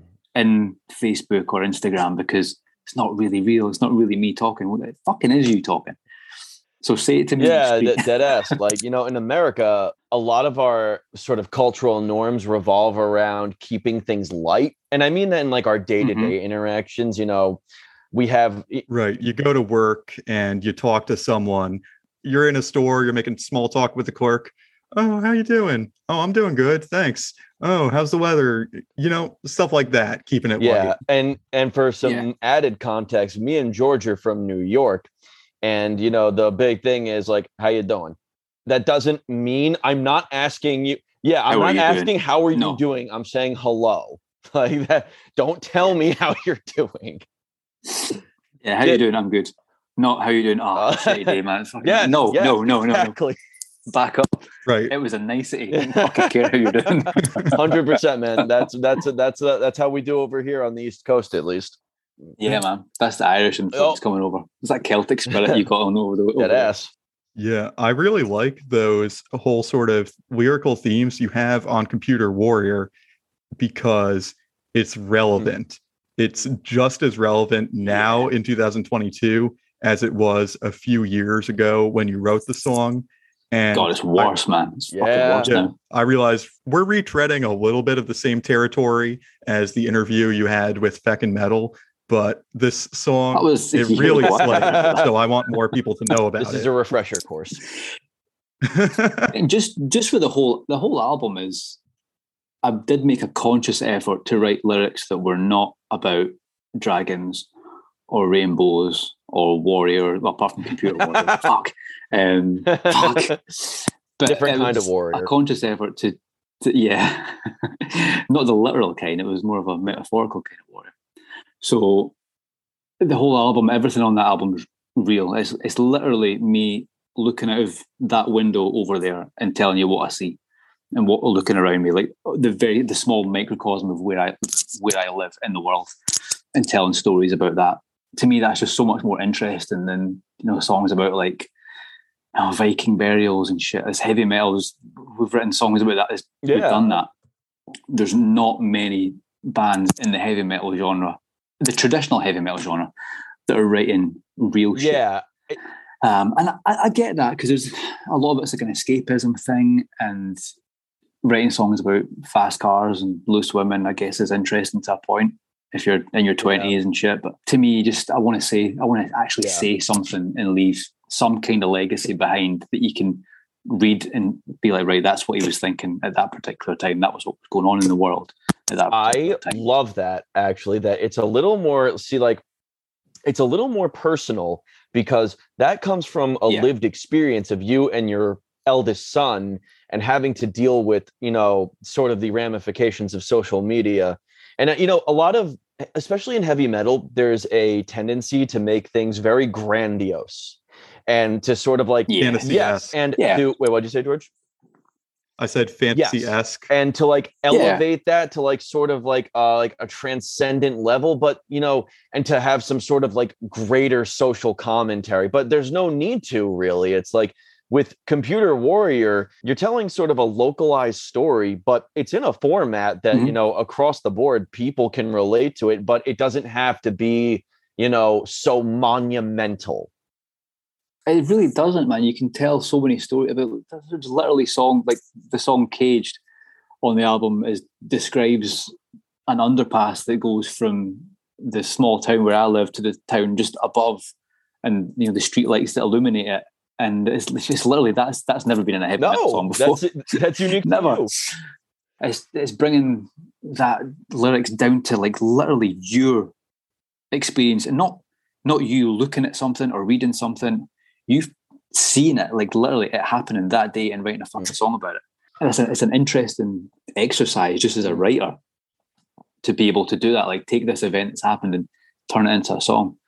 So yeah, carry on, George. What were you going to say? Yeah, I think you hit on a kind of a niche that is it's a little more significant than you might give it credit for because when you're talking about like day-to-day life events, your listener is a normal person just like you and they might have encountered something just like that. You might have dealt with some jerk off online saying nasty things to you so computer warrior could be relatable. And for me personally, Yeah. like I've battled insomnia in my life, and you have, of course, a song Yeah. insomnia. Some of those lyrics, You would man, not like, I have- feel We would not be having this conversation if insomnia didn't exist because I wrote my whole discography at two o'clock in the morning. So yeah. Man, I That's I relate record to it, it. 'cause that's Like, when the kids are in bed.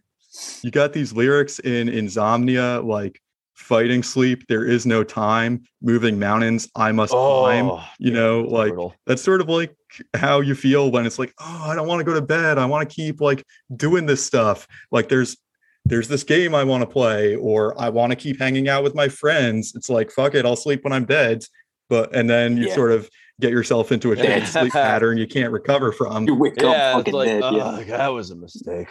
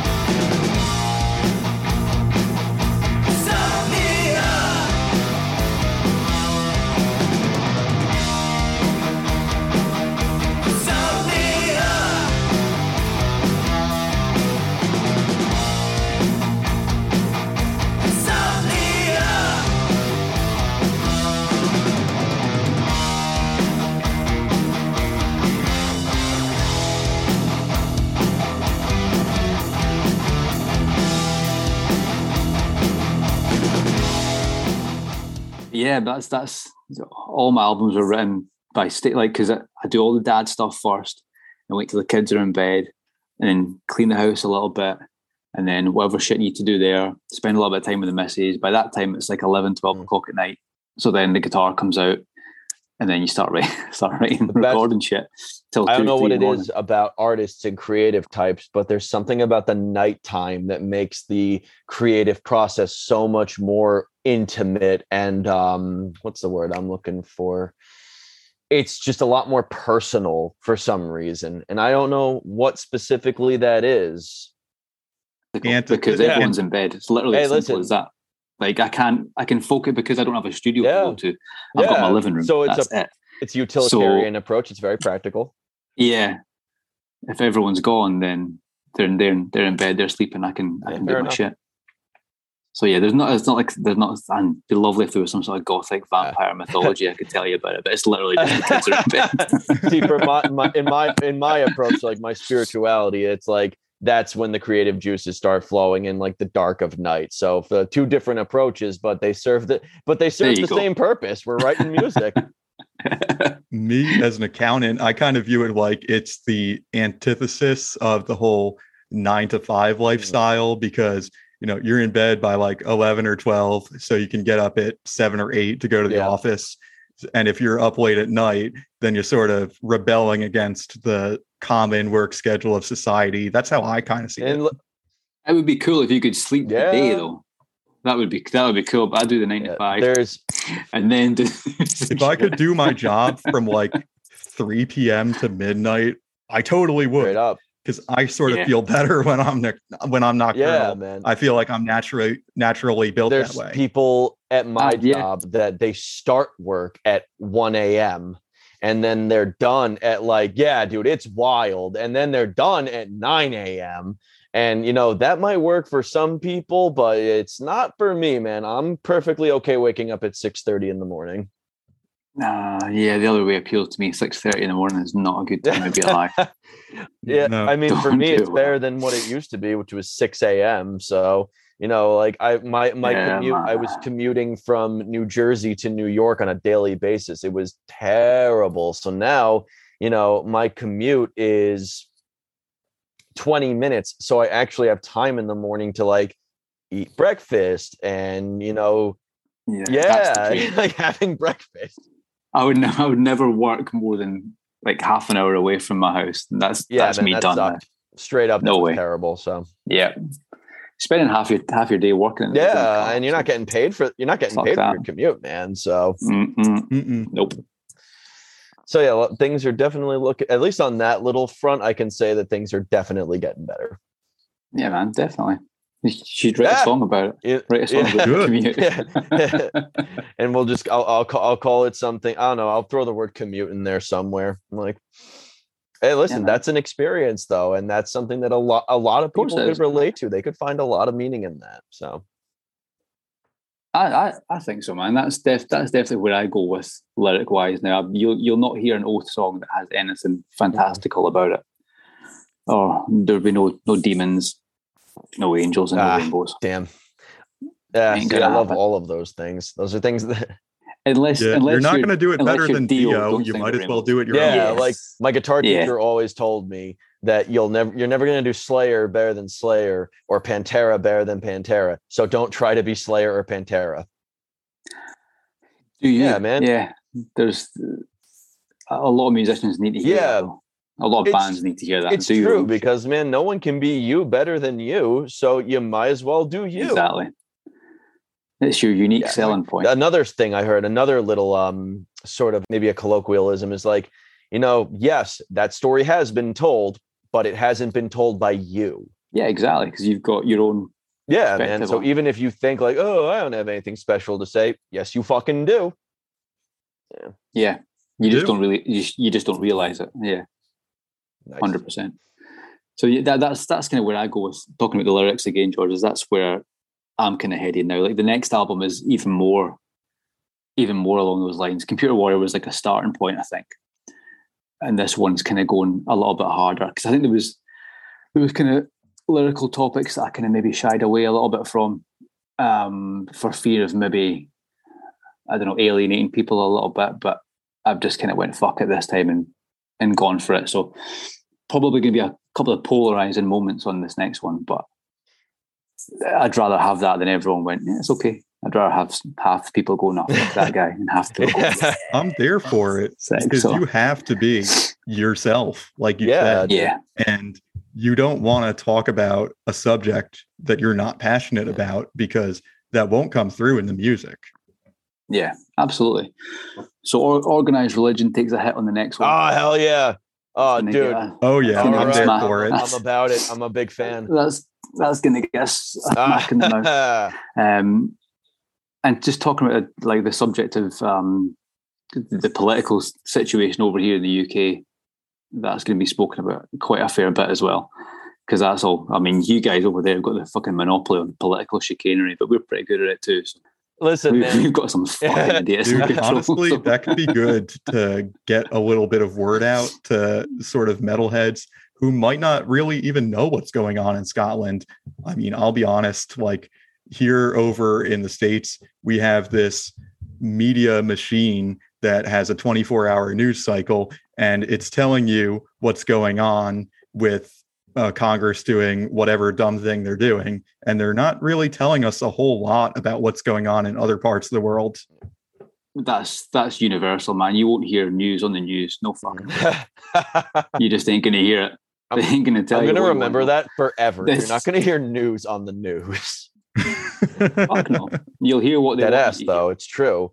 In America, at least, you know, a lot of bands have like they've got they've written albums that are commentaries on our current situation. I'm definitely interested to see a Scottish perspective on what's happening on your side of the globe.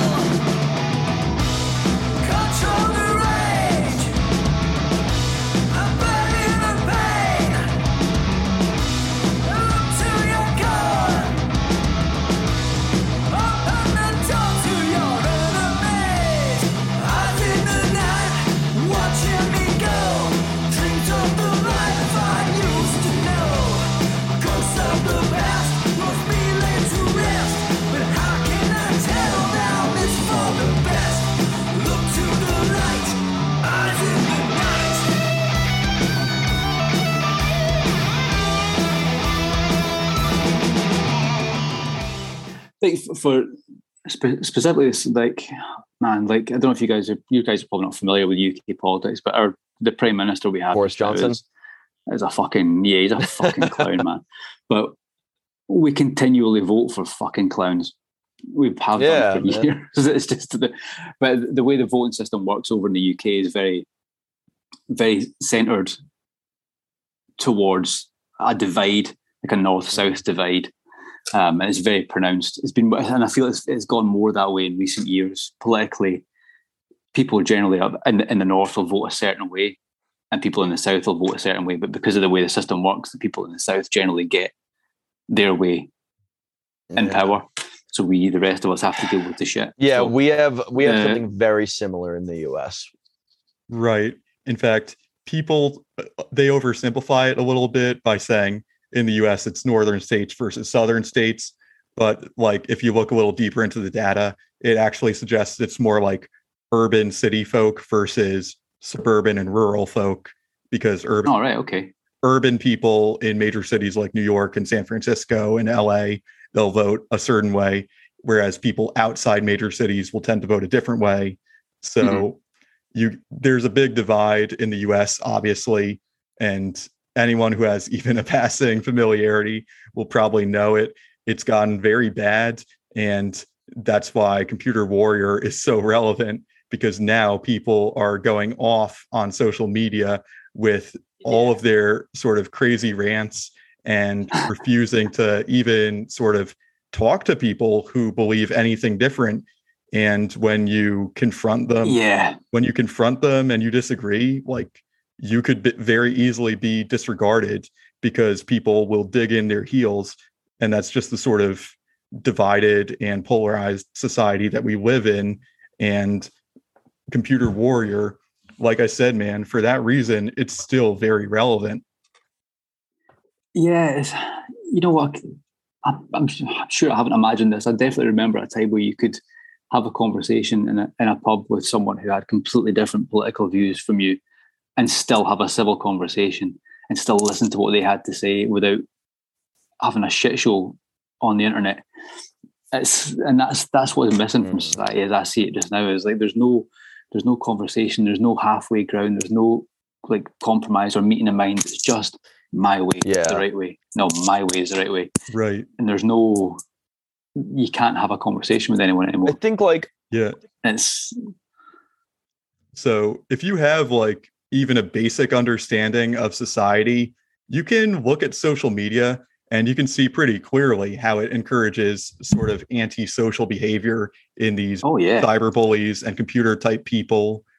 And before anyone calls me an old man in a cloud, uh, yelling at a Yeah. cloud, yes, we use social media Yeah, too. yeah. But we understand oh like yeah, of course. we understand We use, the good and bad good, it. not for evil. Right.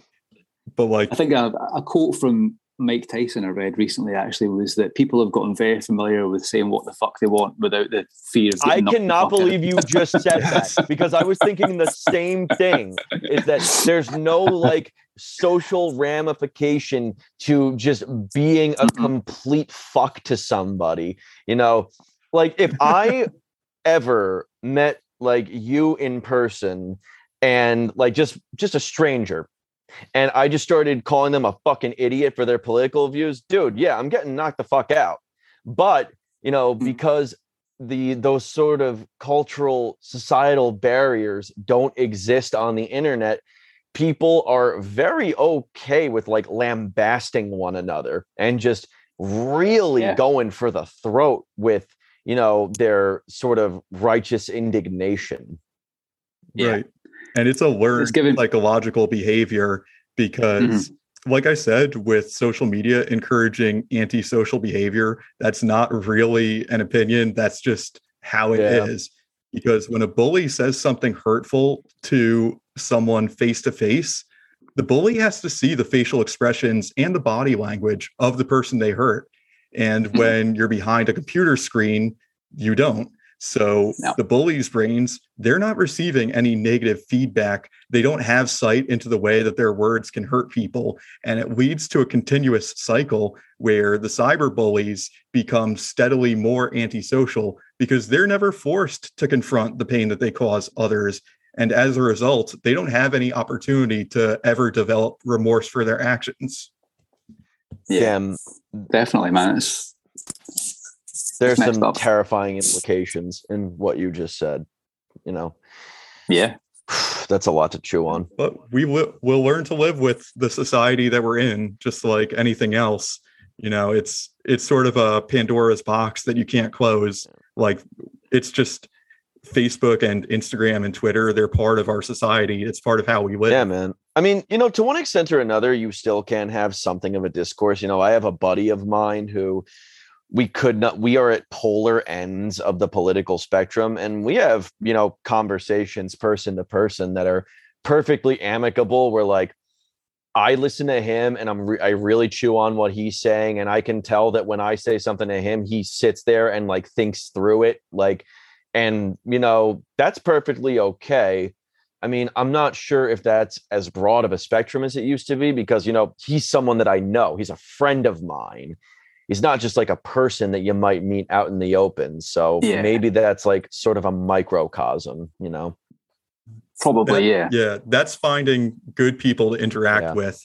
And that's, you know, if you're trying to compare it to old times, that's no different than going out to a pub and it's a place you've been to for the very first time and everyone there is depressed and angry and down and you get the sense that the, the environment in that bar makes you uncomfortable so it's like you know maybe i'll go to a different bar and maybe i'll like the people there Sure. better The, the internet is just a massive bar that everyone's in and can say whatever they want with no. Yeah, and, ev- and, ev- and everyone's drunk all the time.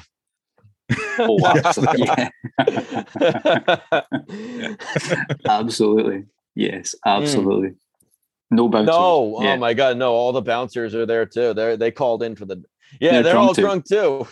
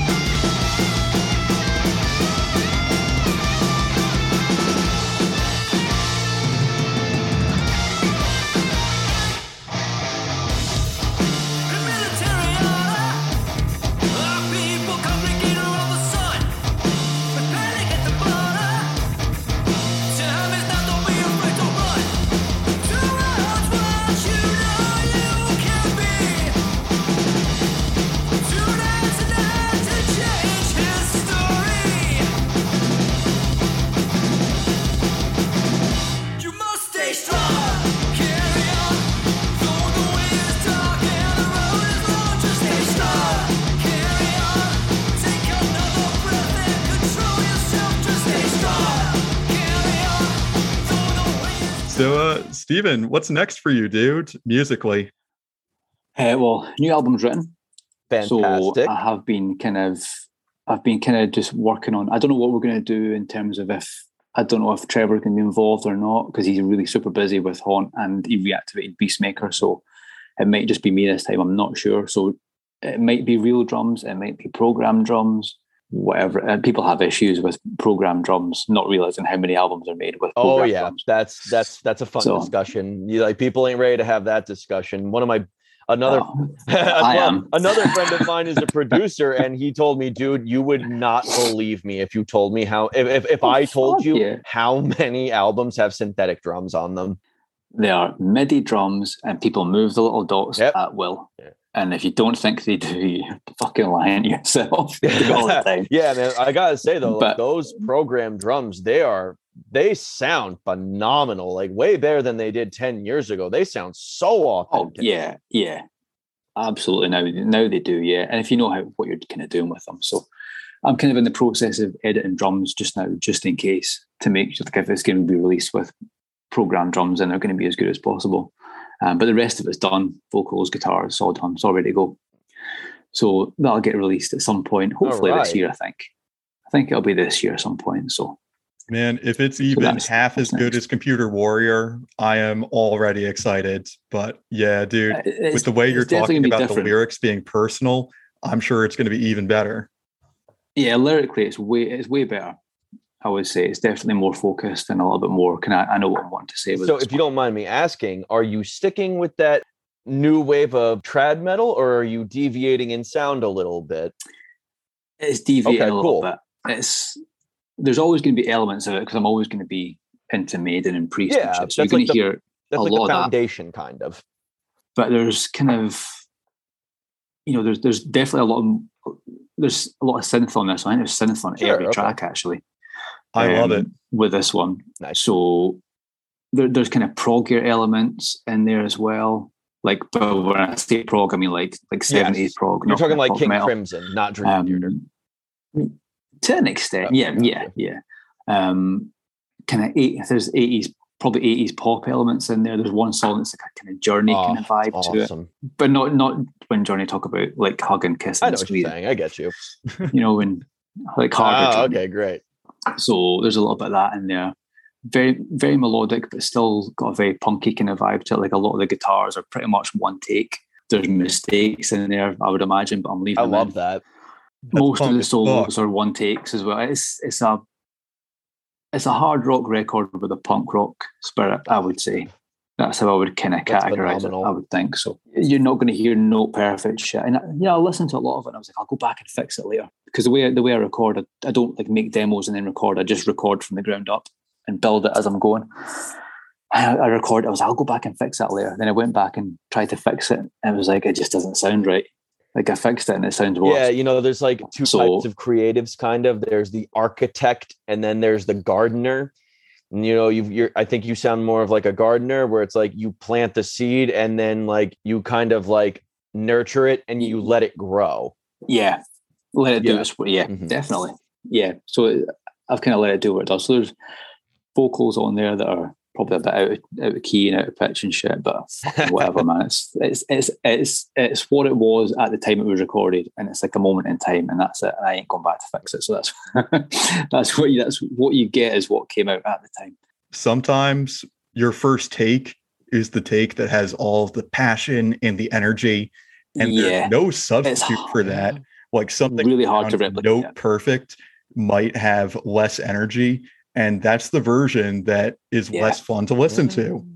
Yeah, And we've said this before.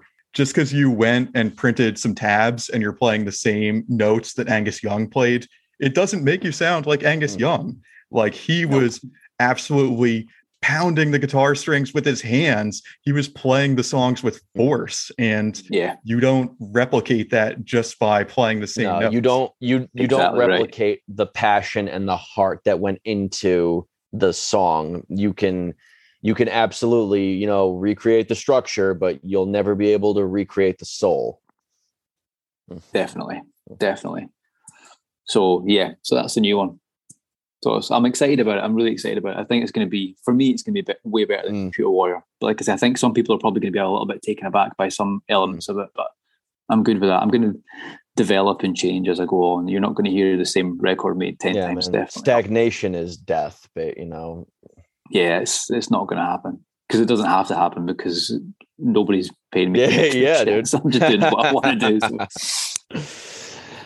So. Oh man. Well, we didn't talk about Judas Priest a whole lot, but that's okay. man, sort of the the point of these episodes is just to get a good talk about metal going and try and introduce you and Oath to some more of the Priest fans. One of the comments that we've gotten a couple times is if I like Judas Priest, do you dudes know any other bands that you would like? And man, Oath is definitely one of the first names that came to mind. So I'm really yeah, I'm really excited to sort of bring listeners a little spotlight on you, Computer Warrior, the stuff that you're working on next. I hope they like it. I hope you get some listens out of it. And hey, man, tell our listeners where they can find you and get in touch with you. You can find me on Spotify and iTunes, but please don't because fuck those guys. You can find me on if you're going to listen, listen on Bandcamp. You can you can listen to it for free on Bandcamp as well. And stream it, get the app Right. and whatever. You'll find me on Facebook and Instagram. I think I might have a Twitter, but I'm never on there. Like I don't even know where to start with Twitter. And I recently got TikTok, but fuck that. That's Oh, horrible. That's a oh horrible my app. god. Ugh. We ain't, we Yeah. ain't doing that. Like. So yeah, Oath Oath SC. The SC stands for Scotland because I think there's oh You're good. there you are. There's a lot of other oaths, so it was either put Oath UK or something else. And I didn't want UK there for reasons that will become apparent if you listen to the next record. Um, so, so it's All right. SC, SC for Scotland. Oath SC, Instagram, Facebook, fucking Bandcamp. Email me, message me. I'll talk to you. Yeah, All man. right, Nice. dude. Yeah, and if you talk to Steven on Facebook, like we said, he will respond. I've talked to him before. Uh, Yeah, so don't good talk dude, shit. good sense of humor. So I'm really glad we had you on this show, and we will will have the links in the episode description to your Bandcamp so that people can check you out more. Awesome. All right, gentlemen, this has been a lot of fun. You know, we're in, we're almost two and a half hours in at this point, I think. So, Yeah, holy Wow. cow! Yeah, yeah, dude. really? Me and Tom were on Zoom a little bit Wow. before you got Yeah. here, just hanging Yeah. out Oh, okay. because Fuck. you know we're buddies and sometimes when we can't see each other in mm. person this is just our way to yeah, hang. sometimes this is as good as it gets. So, Uh, there you go. This is as good as it gets. That's gonna sit. That's gonna sit. That's like right well, Good hey, as it gets. hey there's no other judas priest podcast you're stuck with us guys all right guys hey thanks so much for listening to us chat about some metal i hope you guys are going to check out oath we're going to leave you a song to play out this episode with and hey man thanks so much for spending your time with us too Stay locked in and keep defending the faith. Fuck that was yeah. beautiful, dude. All right. That's it, guys and gals. Thanks again for hanging with us for such a long time. We hope you enjoyed the chat. Next episode is coming February 11th, as promised, for the Stained Class anniversary. And you can check out more of Oath SC on Bandcamp. The website is oath1.bandcamp.com. I'll drop a link in the episode description. You can stream it for free. And if you like what you hear, maybe consider supporting an independent artist by picking up his album for the price of going out to lunch, if you're so inclined to do so. And I'm going to leave you with what I think is his best song. So I'll play you out with a song we talked about quite a bit in this episode. You guessed it. This is Computer Warrior. Enjoy, everyone.